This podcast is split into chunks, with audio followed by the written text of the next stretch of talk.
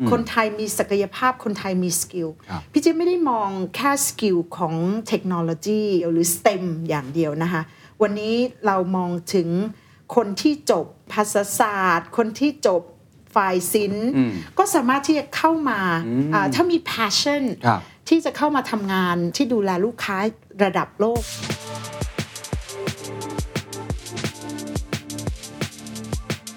เวลาที่คุยกันพี่ให้ people topic เนี่ยเป็น agenda แรกในการประชุม วันเนี้ยพี่ต้องสร้าง Accenture ให้เป็นที่ที่ attract young generation แล้วเราก็พร้อมที่จะสร้าง environment นะคะอย่างที่พี่บอกมี 4 business unit ให้เขาเลือก ว่าเขาอยากเติบโตในสายงานไหน ถ้าพี่จะส่งทีมลงไปทำงานกับลูกค้า ทีมของพี่พนักงานของพี่ต้องมีความสุขก่อน This is the Standard Podcast. Eye opening for your ears. The secret sauce. สวัสดีครับ ผมเคนนักครินทร์และนี่คือ The Secret Sauce Podcast Secret Sauce ตอนนี้สนับสนุนโดย Accenture ประเทศไทย What's your secret? ความท้าทายที่สุดขององค์กรในเวลานี้คืออะไรครับ ผมเชื่อว่าในปี 2023 สิ่งหนึ่งที่ผู้บริหารทุกคนพูดตรงกัน คือเรื่องของ Talent War ครับ หรือว่าสงครามดึงคนเก่ง พูดง่ายๆก็คือตอนนี้เนี่ยเรากำลังขยายธุรกิจมากขึ้น มีโอกาสมากขึ้นหลังช่วงโควิด -19 มา แต่ว่าไม่มีคนทำงานครับ หรือคนที่เหมาะสมกับองค์กรของเรา คนที่มีศักยภาพ โดยเฉพาะคนที่ทำงานด้านเทคโนโลยี หรือว่าดิจิทัลสกิลขาดมากๆเลย วันนี้ผมจะพูดคุยกับองค์กรหนึ่ง ซึ่งเป็นองค์กรระดับโลกนะครับ เขามีพนักงานมากกว่า 7 0 0 0 0 0 คน ในประเทศไทยครับ ก่อนหน้านี้มีอยู่ประมาณพันคน ภายในระยะเวลาประมาณปีกว่าๆเป็น 3,000 คนครับ มีต่างชาติเข้ามาเยอะมากด้วย เป็นบริษัทที่ปรึกษาด้านเทคโนโลยีชั้นนำครับ นั่นก็คือ Accenture ครับ ผมจะพูดคุยกับพี่เจี๊ยบปัทมาจันทรักษ์ครับ กรรมการผู้จัดการใหญ่ Accenture ประเทศไทยครับ ตอนนี้ Business Unit ของเขาไม่ได้มีแค่ Consult หรือว่าเป็นเรื่องของ Tech Implementation อย่างเดียว คือไม่ได้แค่คิดหรือวางแผนอย่างเดียว แต่ว่าเขามีอีก 2 อย่างด้วยนะครับ ก็คือ Digital Marketing ดูแลลูกค้าของลูกค้า และอันที่ 4 ซึ่งเป็นส่วนที่ทำให้เพิ่มคนค่อนข้างมากครับ คือเรื่องของ Operation ปกติดูแลด้านกลยุทธ์หน้าบ้าน Operation Accenture จะดูแลหลังบ้านให้กับลูกค้า โดยเฉพาะเรื่องเทคต่างๆ ไม่ว่าจะเป็นเรื่องเกี่ยวกับ Finance เกี่ยวกับ HR หรือว่าเรื่องที่เกี่ยวข้องพวก Procurement จัดซื้อจัดจ้าง พาร์ทนี้ครับทำให้เขาเพิ่มคนค่อนข้างมาก สิ่งสำคัญก็คือเขาเพิ่มได้อย่างไร 2. ความท้าทายคืออะไร และ 3. Talent War ที่ทุกคนกำลังเจออยู่นั้น Accenture เจอเหมือนกันหรือเปล่า เขามีวิธีการอย่างไรที่จะเป็น best place to work เราพูดกันเยอะครับว่าต้องเป็น flexibility ต้องมีเรื่องของ DEI diversity equity inclusion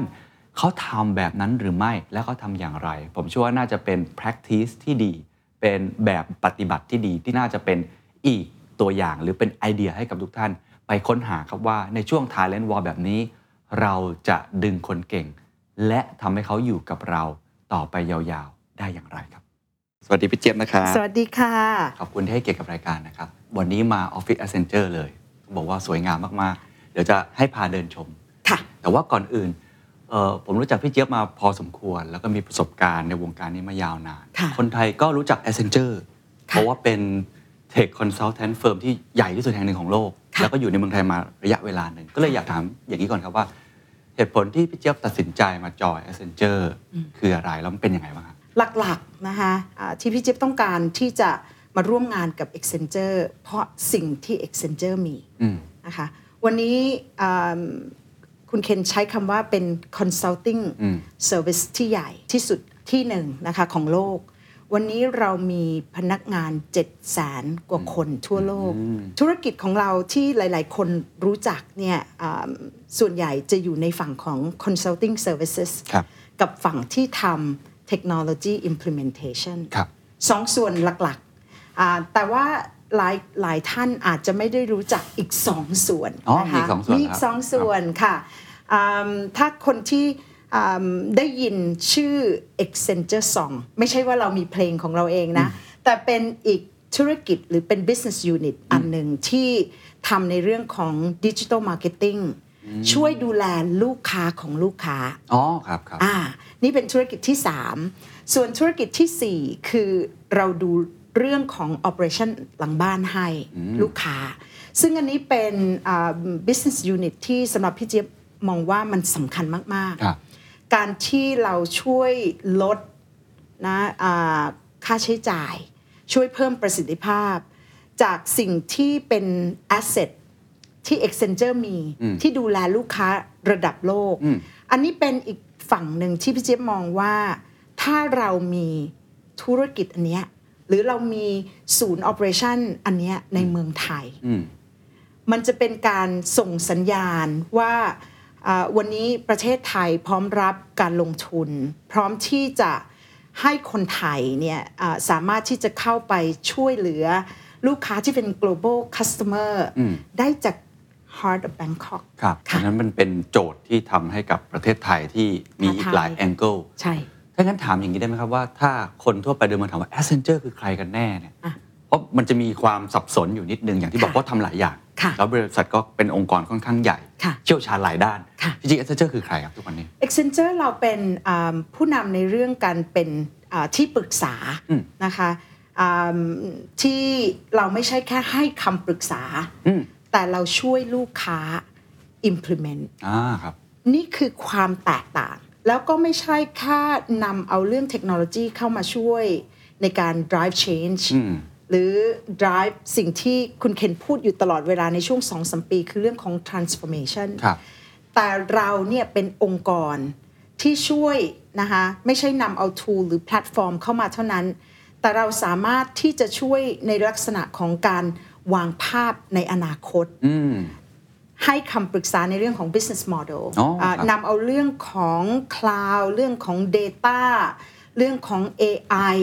เรื่องของต่างๆที่เป็นเทคโนโลยี ไม่ว่าจะเป็นเทคโนโลยีเจ้าไหน ครับ มาใช้ อ่า เพื่อให้เกิดประโยชน์สูงสุดกับลูกค้า ครับ แล้วก็ด้วยสองที่มีดูแลลูกค้าของลูกค้า อ่า ให้ ครับ ด้วย อ่า อ่า เพราะฉะนั้นมันทั้งคิดทั้งวางแผนทั้งทำ ทั้งทำ ทั้งหมดเลย ใช่ แต่ก่อนเนี่ย เวลาที่เราดูพีระมิดของลูกค้า คนที่ทำ strategy เนี่ยอยู่ข้างบน ครับ ใช่ไหม ใช่ครับ คนที่ execute อยู่ข้างล่าง ครับ วันนี้เรากำลังจะ flip เพื่อที่จะให้คนที่เป็นลูกค้านะคะคิด strategy ที่จะนำพาองค์กรไปข้างหน้าหลังบ้าน อ๋อ เอามาให้เราอ่ะ flip flip อ๋อเข้าใจครับ อ่า อ่า เพราะฉะนั้นอืมสิ่งที่ลูกค้าควรจะโฟกัสมากกว่าคือเออเขาทำยังไงที่เขาจะแข่งขันในตลาดได้ อืม มากังวลอะไรหลังบ้าน อืม เนาะออ p e r a t i o n หลังบ้านเนี่ยก็มีคนที่ถ้ามีคนที่ช่วยทำและ ครับ ทำได้ดี เป็นแบบอ่า intelligent organization ที่อ่าเอาสามารถเอาข้อมูลมาวิเคราะห์ อืม ไม่ต้องมานั่งวิเคราะห์ ทำเอง ไม่ต้องมานั่งทำเอง ว่าจะเอาข้อมูลมาคลีนอัพอันนั้นอะเป็นเรื่องที่พี่เจ๊ยบคิดว่ามันมัน time consuming แล้วถ้าไม่มี tool หรือแพลตฟอร์มที่ดี ครับ อ่าลูกค้าก็จะไปเสียเวลาอยู่ตรงนั้นมากกว่าที่จะโฟกัสที่ฟิวเจอร์ ครับ ของธุรกิจเนาะ ครับ ค่ะ น่าสนใจครับ ถ้าอย่างนั้นเราจะคุยกันในเชิง operation center เมื่อกี้ ค่ะ ว่ามี 4 service ที่เราทำใช่ไหมครับ ค่ะ แต่อันสุดท้ายเนี่ยแหละที่พี่เจี๊ยบมองว่ามันกำลังจะฟลิป ค่ะ เพราะว่าก่อนหน้านี้เราช่วยคิดเราช่วยวางแผน ค่ะ แต่ทำเนี่ยมันอาจจะเป็นในเชิงกลยุทธ์ แต่ว่า ค่ะ ตอนนี้เรื่องของหลังบ้านทั้งหมดเนี่ย ค่ะ เซนเจอร์พยายามจะทำตรงนี้ อยากให้ ค่ะ พูดถึงตัวโมเดลธุรกิจตรงนี้นิดนึงว่า ประเทศไทยก่อนหน้านี้ทราบว่าอาจจะไม่ได้ทำมากนัก ค่ะ ตอนนี้เราจะทำมากขึ้นจะบุกมากขึ้น มีการตั้ง operation center แบบเนี้ยเล่าให้ฟังนิดหนึ่งครับมันคืออะไรบ้างครับ ได้ค่ะ บทบาทของ Operation Center พี่เจะมีโอกาสได้ไปสัมผัสเอง ครับ เนาะตอนที่มาเข้ามาร่วมงานใหม่ๆอ่าก็ได้ไปที่อินเดีย ที่อินเดียเนี่ยอ่าเรามี Operation Center ที่ใหญ่มาก ครับ 3 0 0แสนกว่าคนนั่งอยู่ที่นั่นนะซึ่งเขาดูแลแบบ ท็อป organization ระดับแบบระดับใหญ่ ๆ ทั้งนั้นนะคะ พี่เจิ๊ยบก็มีความคิดว่า เฮ้ย ถ้าส่วนหนึ่งอะของลูกค้าตรงนั้นน่ะถูกออ e เ a t e จากเมืองไทย ถามว่าหนึ่งเรามีสกิลเซ็ตไหมสองในวันที่เรามีเรื่องของ talent war มีสงครามดึงคนกันนะอ่าในวันนี้ดึงไปดึงมาก็ไม่มีใครได้นะอ่า อ่าเราจะช่วยยังไงได้บ้าง แล้วก็ข้อที่ 3 ถ้าเราจะเอาประสบการณ์ที่ Accenture มีนะคะแต่เป็น local initiated หรือ local led initiative ที่ทำจากที่เนี่ย แล้วก็ไปดึงเอาคนเก่งๆ ทีมเก่งๆ เข้ามาอยู่ที่เมืองไทย เพื่อที่เขาจะ transfer knowledge ให้กับคนไทย เราจะทำได้ยังไง เพราะโจทย์เนี้ยไปเห็นอะอยากตั้ง อยากตั้งที่นี่เนาะสิ่งหนึ่งที่ต้องบอกว่าภูมิใจที่สุด คือการเห็น Operation Center ตั้งอยู่ในกลางเมืองกรุงเทพนะคะ วันนี้เรามีพนักงานเกือบพันคนละ ภายในระยะเวลาไม่ถึงปีเนี่ยเหรอฮะ ใช่ เป็นมิกซ์ของ 60%คนไทย ครับ 40%ยังเป็นต่างชาติ อ๋อ ความภูมิใจอันหนึ่งคือ คนของเราเนี่ยมีดูแล 16 ภาษา โอ้ 16 ภาษานะคะจากที่นี่เลยนะคะ เพราะฉะนั้นเขาจะมีทีมที่เข้าไปดูแลลูกค้า โดยเฉพาะลูกค้าที่มีเออ operation ในประเทศต่างๆ พูดหลายภาษา ซึ่งแต่ก่อนเวลาสกิลพวกเนี้ย อืม จะอยู่ที่ไหนบ้างอะอยู่ที่ฟิลิปปิน อ่า ส์ ครับ ใช่ไหมอยู่ที่อินเดียใช่ไหมอ่าเพราะฉะนั้นวันนี้เป็นการอ่าปักธง อืม ว่าคนไทยทำได้ คนไทยมีศักยภาพ คนไทยมีสกิล ครับ พี่เจไม่ได้มองแค่สกิลของเทคโนโลยีอ่าอย่างเดียวหรือ STEM อย่างเดียวนะคะ วันนี้เรามองถึงคนที่จบอ่าไม่ว่าจะเป็นภาษาศาสตร์ คนที่จบ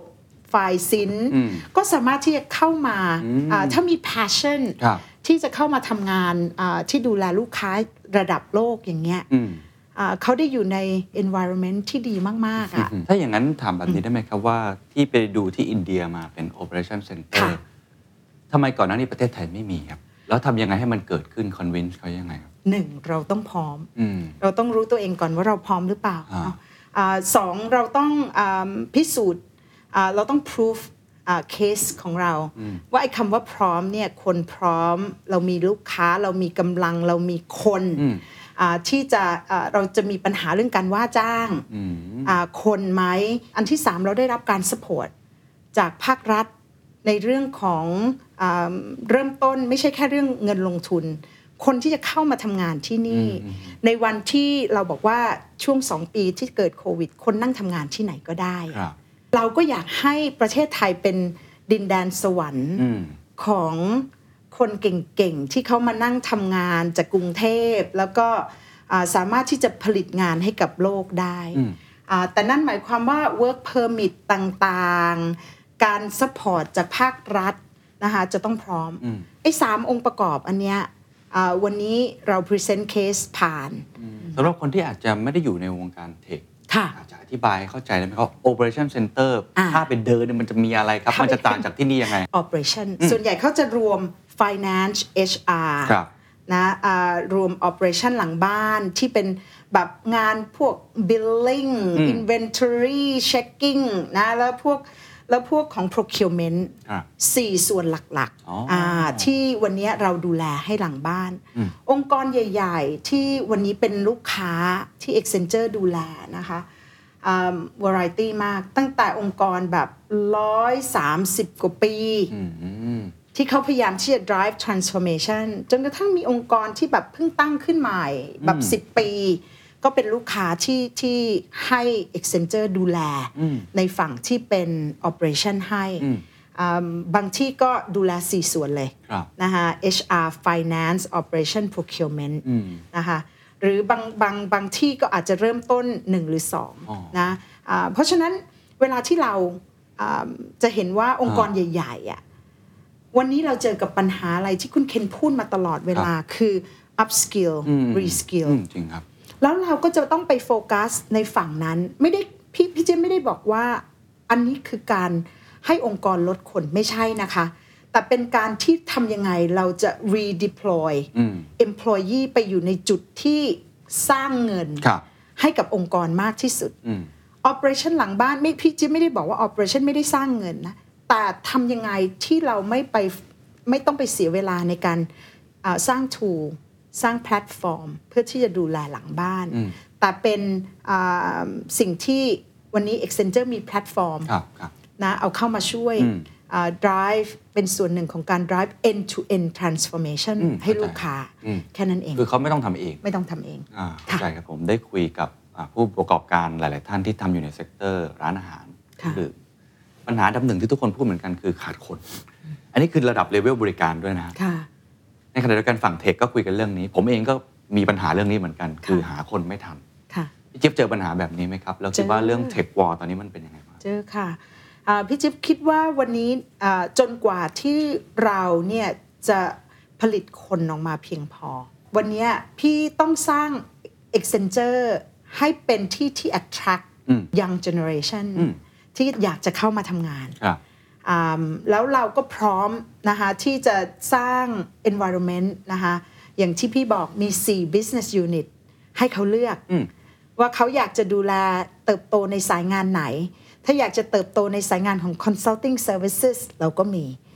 อ่าถ้าจะอ่าฝั่งของ STEM เราก็มีทั้งเทคโนโลยีนะคะมีฝั่งของซองนะคะดิจิ t a ลทั้งหลายนะดิจิตอลมาร์เก็ตติ้งทั้งหลายก็จะอยู่ในทีม 2 ทีมนั้น หรือคนที่ต้องบอกว่ายังไม่รู้เลยว่าจะ ทำไง ยังไม่รู้จะทำอะไร นี่เลยไปดูที่อ่า operation center แล้วสามารถที่จะเลือกเข้าไปอ่าเพราะฉะนั้นเราสร้างอะไรบ้าง เราสร้างแพลตฟอร์มให้เขาเรียนรู้ พี่ขอว่าคนเข้ามาเป็นน้ำครึ่งแก้ว อืม คือพร้อมที่จะเรียนรู้ ยังไม่ต้องเก่งขนาดนั้น ยัง ก็ ไม่ ด้ ต้องเก่ง ครับ นะคะอาขอให้ communicate คุยกันรู้เรื่อง มี positive attitude เข้ามาแล้วอ่างานงานจะไม่ได้ง่ายนะแต่พร้อมที่จะทำงาน แล้วคนที่ต้องการอยากเรียนรู้เป็นคนที่พร้อมที่จะคุยกับคนอื่น ค่ะ นั่นหมายความว่าทำยังไงให้พนักงานของเราเนี่ยอยู่กับเรา อ๋อ อ่าอยู่กับเรานานๆ ตอนที่ attract เขาเข้ามาแล้วอ่ะความยากคือจะ Maintain retain เขา ใช่ ยังไง ใช่ แล้วทำตัวของเราเองเนี่ยให้ attractive enough อืม นะอ่าหรือแม้แต่ให้ benefit ที่มากกว่าอ่าที่อื่นๆ เราไม่ต้องเทียบหรือ benchmark กับ industry แต่เราให้ในสิ่งที่พนักงานของเราต้องการ อืมครับ เราสปอร์ตไม่ใช่เฉพาะฟิสิก a l เบนฟิตของเรานะคะแต่เราสปอร์ตเมนทัลของปัญหาสุขภาพของ สุขภาพจิต สุขภาพจิตและ ครับ สุขภาพกายของพนักงาน ยังไง นั่นคือ ฮะ อันหนึ่งอ่าเราก็จะมีแบบเวลาเขาทำงานเครียดๆหรือเขามีปัญหา แม้แต่ปัญหาส่วนตัวเราก็จะมีฮอตไลน์อ่าที่ให้คุยหรือให้คำปรึกษา ครับ ยกตัวอย่าง หรือแม้แต่ LGBTQ นะเราสปอร์ตยังไง มีตั้งแต่ consultation เข้าไปอ่าเริ่มเอ่อผ่าตัดแล้วก็มีจ่ายอ่าใช่ค่ะ จ่ายให้เลยเหรอฮะ จ่ายให้เลยค่ะ โอ้ เพราะว่าถ้าเราจะบอกว่าเรา support diversity ไม่ใช่แค่มี mix female male แต่เราทำยังไงให้เป็น environment ที่ you you bring your best to work แต่คำว่า best to work อะมัน best สำหรับใคร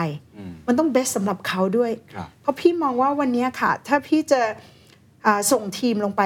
ทำงานกับลูกค้า ทีมของพี่พนักงานของพี่ต้องมีความสุขก่อน อืม พี่เชื่องั้นจริง ๆ ครับ ตรงนี้คืออะไรอีกทีได้ไหมครับ ตรงนี้คือ ตรงนี้ตรงนี้คือบริเวณที่ ครับ พนักงานสามารถที่จะอ่ามานั่งทานอาหารพูดคุยกัน ฮะ ถ้าตอนเย็นๆน่ะเราก็จะเห็นพนักงานนั่งทำงานกันตรงนี้ด้วย เพราะฉะนั้นอย่างเนี้ยที่พี่บอกว่าเราสร้างบรรยากาศ อืม ให้เกิดการทำงานร่วมกัน ครับ นี่เลยเขาสามารถมันไม่ใช่ต้องทำงานร่วมกันในห้องประชุมเนอะ อืม อ่าอันนี้มันก็จะเป็น กินไป แบบ คุยไปเนอะ กิไปคุยไปนะเราก็จะมีแบบอ่าอ่าวันนี้เรามีเทรนนิ่ง ครับ เราก็เอ่อให้พนักงานออกมานั่งพูดคุย อ่านี่ นี่นี่คือเราสร้างบรรยากาศ ครับ ให้เกิดให้เกิดความใกล้ชิดกัน อื ถ้าถามพี่เกียบอย่างนี้แล้วกันนะครับว่า สรุปแล้วตอนเนี้ยไอ้ best place to work เนี่ยนิยามของมันคืออะไรกันแน่ อะไรคือ best practice ที่อะองค์กรอย่างผมอาจจะเล็กหน่อยสามารถที่จะเรียนรู้จากองค์กรใหญ่ ๆ ได้ ผมเห็นหลายที่พูดเรื่อง flexibility บ้างแหละ มันจะมีคีย์เวิร์ดที่แตกต่างกันออกไป แต่ทุกคนก็พยายามที่จะค้นหา ค่ะ ว่าอะไรกันแน่ ค่ะ นะเพราะว่าโลกมันกำลัง dynamic อยู่สำหรับพี่เจี๊ยบมันคืออะไรครับ สำหรับพี่เจี๊ยบนะอ่าคำตอบอยู่ที่พนักงาน อืม เวลาพนักงานอ่าบอกเราอ่าว่าอ่าเขาจะ recommend ที่เนี่ย ให้ ให้คนอื่น พี่เรียกที่นี่ว่าเป็น lean organization ถึงคุณเคนจะเห็นว่าพี่มี 3,000 พนักงาน 3,000 กว่าคน เราสร้างแพลตฟอร์มที่พี่เจอกับพนักงานอ่าสามารถที่จะพูดคุย มีแบบฟอรัมที่เราโปรโมทให้ MD แต่ละท่านเนี่ยได้มีโอกาสนั่งคุยกับทีมงาน รับฟีดแบ็กเรามีอ่าอ่า on top of อ่า job ที่เขามีนะ เป็น people lead ที่ไม่ใช่ HR นะคะ อ่าฮะฮะ แต่มี title เป็น people lead ที่นั่งอยู่ในทีม เพราะฉะนั้นหน้าที่ของเขาคือเขาจะต้องฟีดขึ้นมาว่า เวลาที่คุยกันพี่ให้ people topic เนี่ยเป็น agenda แรกในการประชุม ไม่ใช่มานั่งดู revenue แต่เป็น people agenda ก็จะได้แบบเวลาเต็มๆ ไม่ไม่ไม่เอาไว้หลังสุดค่ะสำหรับพี่ best place to work คือวันที่พี่สามารถ control attrition พนักงานไม่ไป พี่สามารถที่จะ attract talent นั่นคือเวลาที่พี่ออกไปเปิดรับอ่าพนักงานอยากมาสมัคร ครับ นะคะเป็นอาองค์กรที่สามารถที่จะ drive change นะคะอ่าที่เข้ามาแล้วสามารถที่จะทำงานใน multiple generation แล้วทำงานอย่างมีความสุข นั่นหมายความว่าไอเดียของเขาได้รับการ recognize ไม่ใช่ถูกคนที่มีประสบการณ์ว่าเอ้ยอย่าทำเคยทำแล้วทำไม่ได้ไม่ใช่ แต่ที่นี่เป็นองค์กรที่คนสามารถลองผิดลองถูก แล้วสามารถที่จะเติบโตในสายงานที่ตัวเองต้องการ อืมซึ่งไอการ recommend เนี่ยผมว่าเป็นสิ่งที่คนอยากได้ที่สุดแหละ ค่ะ เมื่อกี้เท่าที่ฟังพี่เจี๊ยบหมายถึงว่าเราต้องฟังมากขึ้นป่ะครับ แพลตฟอร์มต่างๆ อย่างทุกวันนี้มันมีแพลตฟอร์มอะไรบ้างที่ Accenture พยายามจะฟังพนักงาน หรือพี่เจี๊ยบ ผมใช้คำว่าเจียดเวลามาฟังพนักงานยังไงครับ ไม่ใช่เจียดเวลา ครับ พี่เจี๊ยบ make time อืม อ่าส่วนใหญ่อ่าเรามักจะใช้คำว่า find time find time to meet พี่เจี๊ยบไม่ได้หาเวลาค่ะ พี่เจี๊ยบ make time อ่าพี่เจี๊ยบจะมีบล็อกของพี่เจี๊ยบเลยว่าช่วงนี้พี่เจี๊ยบจะต้องเจอกับทีม HR อืม พี่จิ๊บทีม HR ของพี่แบบอย่าง 40 กว่าคนเนี่ยอ่าเข้าคอพร้อมพี่ อืม เจอกันนะคะแล้วก็มีการพูดคุยกัน แล้วบอกว่าเขาเจอปัญหาอะไร ปัญหาที่เขา foresee ว่าเขาจะเห็น คือแค่ตรงเนี้ยค่ะ ถามว่าอ่าบ่อยแค่ไหนที่ผู้บริหารเจอกับทีม HR พี่ไม่ได้พูดถึง HR leaders อย่างเดียวนะ พี่พูดถึงทีม HR function อ่านี่คือนี่คือพี่ make time นะอ่าเพื่อที่จะได้ยินอาสองพี่พี่ใช้ engine ที่ people lead อ๋ออ อ่า คนที่เป็น delivery engine ที่สำฝังเพราะเพราะพี่คนเดียวอาจจะไม่อาจจะไม่ทันเนาะอ่าในวันที่วันเนี้ยเราต้องช่วยองค์กรอ่าที่พี่เรียกว่า total อ่า enterprise resolution เนี่ยเราจะต้องเข้าไปช่วยองค์กรแบบ end to end น่ะคนของพี่อะต้องมี mindset ต้องมีความพร้อมที่จะเข้าไปช่วยเนาะข้อที่ 3 วันนี้ในวันที่ Accenture introduce คำว่า life centric life centric เราจะต้องอาดูเรื่องของ life centric ให้กับพนักงานของเราด้วย นั่นก็คือว่าถ้าเขาไม่พร้อมอ่ะ อ่า ถ้าตัวเขาเองไม่ได้พร้อมเขาออกไปเซิร์ฟลูกค้าก็ไม่ได้นะคุณเคน เราก็ต้องใส่ใจให้กับพนักงานของเราทุกแองเกิลเหมือนกัน เขานั่งทำงาน พี่มี Equipment Support ไหมซึ่งเดี๋ยวจะพาไปดู Disability อ่า Center ของเรา อันนี้คือที่พี่เจบอกเป็น accessibility center เนาะอ่าถ้าสมมุติว่าพนักงานที่เข้ามาเนี่ยเขามีปัญหาเรื่องของการมองเห็น การได้ยิน การนั่ง การเดิน เราจะมีอุปกรณ์ที่เราจัดให้เขาเลย อ๋อ ค่ะ ซึ่งอันเนี้ยอ่าเนี่ยถ้ามีปัญหาเรื่องสายตา การได้ยินนะคะมีคีย์บอร์ดที่ support นะเราอันนี้คือสิ่งที่เรา provide ให้พนักงาน ตั้งแต่วันแรกที่เขามาร่วมงานกับเรา แล้วก็มีา เครื่องช่วยของเขา าเครื่องช่วยต่าง ครับ ๆ ซึ่งที่ operation center ก็มีหรือแม้แต่อ่าให้มานั่งทำงาน ครับ เราก็จะมีสิ่งอำนวยความสะดวกที่เราจัดให้เขานะคะ โอ้ ก็ ตรงนี้ ตั้งแต่ เยอะเลย ใช่ใช่ก็อันนี้ก็จะเป็น ครับ อืมอุปกรณ์ ช่ ที่ วย ช่วย อืม นะคะเพราะฉะนั้นพนักงานเข้ามาเนี่ยอ่าเรามีทีมที่เราจัด Equipment ที่ Support ทำให้เขาไม่ต้องไปไปจัดหาเอง ไม่ต้องไป ครับ มีข้อจำกัดในการที่จะเป็นส่วนหนึ่งของ Accenture อืม Family ก็คือ เนอะ support ใช่ เรื่องของความหลากหลาย ใช่ใช่ ซึ่งตรงนั้นเนี่ยเรามีหมดเลย อืมพี่ก็มองว่าโอกาสที่เราจะได้รับการเลื อก นะคะให้เป็นท็อปคอมพานีที่เป็นเอ่อ of their choice นะอ่าพี่ก็ภูมิใจละ ถ้าเกิดว่าการสร้างองค์กรหรือว่าการทำให้องค์กรนั้นเป็นที่น่าอยู่สำหรับ ค่ะ การทำงานมันเป็นการเดินทางเป็นเจอร์นี่ ค่ะ ก็แสดงว่าการเดินทางนี้มันก็ไม่ได้ราบเรียบ มีความท้าทายอะไรสูงสุดครับของพี่เจียบเวลานี้อุปสรรคปัญหาคืออะไรบ้างครับ เยอะมาก พี่เจ๊ยบคิดว่าเหมือนเหมือนอย่างที่ผู้บริหารหรือ CEO ทุกท่านเจอ ความท้าทายของพี่คือทำยังไงอ่าที่พี่ bring outside in view จากคนนอกเข้ามา แล้วสามารถที่จะอ่าขับเคลื่อนเอ้ยเรือลำเนี้ย จากพนักงานพันกว่าคนวันนี้ 3,000 กว่าคนนะอ่าให้มุ่งไปข้างหน้าด้วย North Star หรือหรืออ่ามีโก ครับ เดียวกัน อืม นะคะอย่างที่พี่เจ๊ยบบอกว่าธุรกิจตอนนี้ 4 ขาของเราที่เราจะต้องสร้างเพิ่มเนี่ยอืมพี่จะ build อ่าองค์กรตรงเนี้ยให้สนับสนุนตามความต้องการของลูกค้าได้ยังไงทัน อืม แต่ก่อนเราต้องไปเอาคนที่เป็น talent เข้ามาใช่ไหมแต่ผลสุดท้ายเนะ่ะเราต้องการคนไทยพูดภาษาไทยสื่อสารภาษาไทย แต่ว่ามี skill set ระดับ world class ครับ เข้ามาอยู่ในประเทศอยู่ดี อืม อ่าความท้าทายคือพี่จะทำให้ตรงนี้เนี่ยเป็นไปอย่างที่พี่ตั้งใจได้ยังไง มันเป็นความท้าทายที่อืมพี่พูดตั้งแต่วันแรกว่าทำไมพี่มาทำงานที่ Accenture อืม พี่คิดว่า Accenture ทำอะไรให้กับประเทศทำอะไรให้กับลูกค้าทำอะไรให้กับพนักงานของเราในประเทศไทยได้เยอะทีเดียว แล้วก็เนื่องจากเราเป็น people organization น่ะคุณเคน อืมอืมอืม พี่ให้ความสำคัญกับคน ครับ กับพนักงานอ่ากับคำว่า people มากที่สุด เพราะว่าถ้าคนของเราไม่ไม่มีความสุขเนาะอ่าเราก็ส่งคนที่ไม่มีความสุขออกไปเซิร์ฟลูกค้า ซึ่งเขาก็มี challenge อยู่แล้ว มันก็